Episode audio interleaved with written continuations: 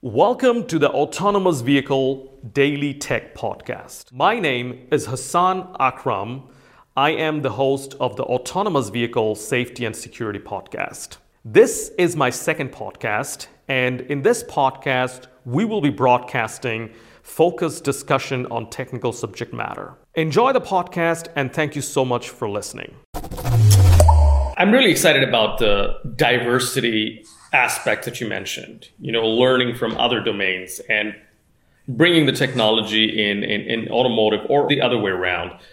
Um, how big is, how many employees do you have in your company? We've got just under 300 technical staff at TTP, um, spanning pretty much every discipline of engineering and science you could imagine. And we've got a lot of engineers, everything from algorithms and signal processing, software, lots of mechanical engineers. Um, we've got kind of tons of scientists, lots of physicists. Uh, we've got some material scientists and chemists. Um, we do quite a lot of business actually in um, in life sciences and medical technology. So we're increasingly hiring biologists now, which uh, I guess ten years ago was kind of a uh, a brave new world for TTP, but has actually become a really valuable part of our business. So there's kind of a real a real diversity of, of experience from, from many different industries. Um, in the autonomous driving team, we've got we've got a few scientists, we've got some guys with um, an automotive background, both from conventional or from uh,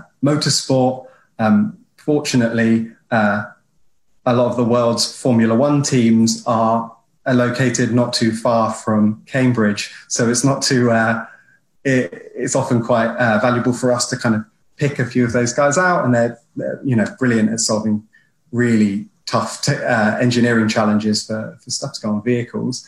Um, we've got, um, and we also kind of hire some of the best academics available in the country. Our proximity to Cambridge makes us very fortunate that we can we can pull on a lot of the the skills and understanding there. I mean, at the core of all of the work that we do is really understanding of, of the science and the, the fundamental engineering of, of the product or the technology. So being so close to a, a university of that standard has been um, really valuable and is, is one of the reasons that uh, we're located where we are. Um, we also kind of uh, we also recruit from all corners of the country, and actually we we have quite a lot of international um, employees as well. So we kind of bring people in from from wherever um, we can find the skills to to kind of tackle these sorts of problems. Amazing. So the diversity factor really helps, and I've seen in companies, companies like you know hundred thousand employees, it is so much siloed even within departments. Forget about disciplines. Yeah, so people have no clue what even the other department is doing. Very often it happens that they're actually solving the same problem and uh, enormous amount of money is wasted like that. So that is uh, something that uh, is fascinating about your company that you're actually, you know, um, with this size, it's, it's I, I, could imagine this is much more doable than uh, the, the scale I'm talking about.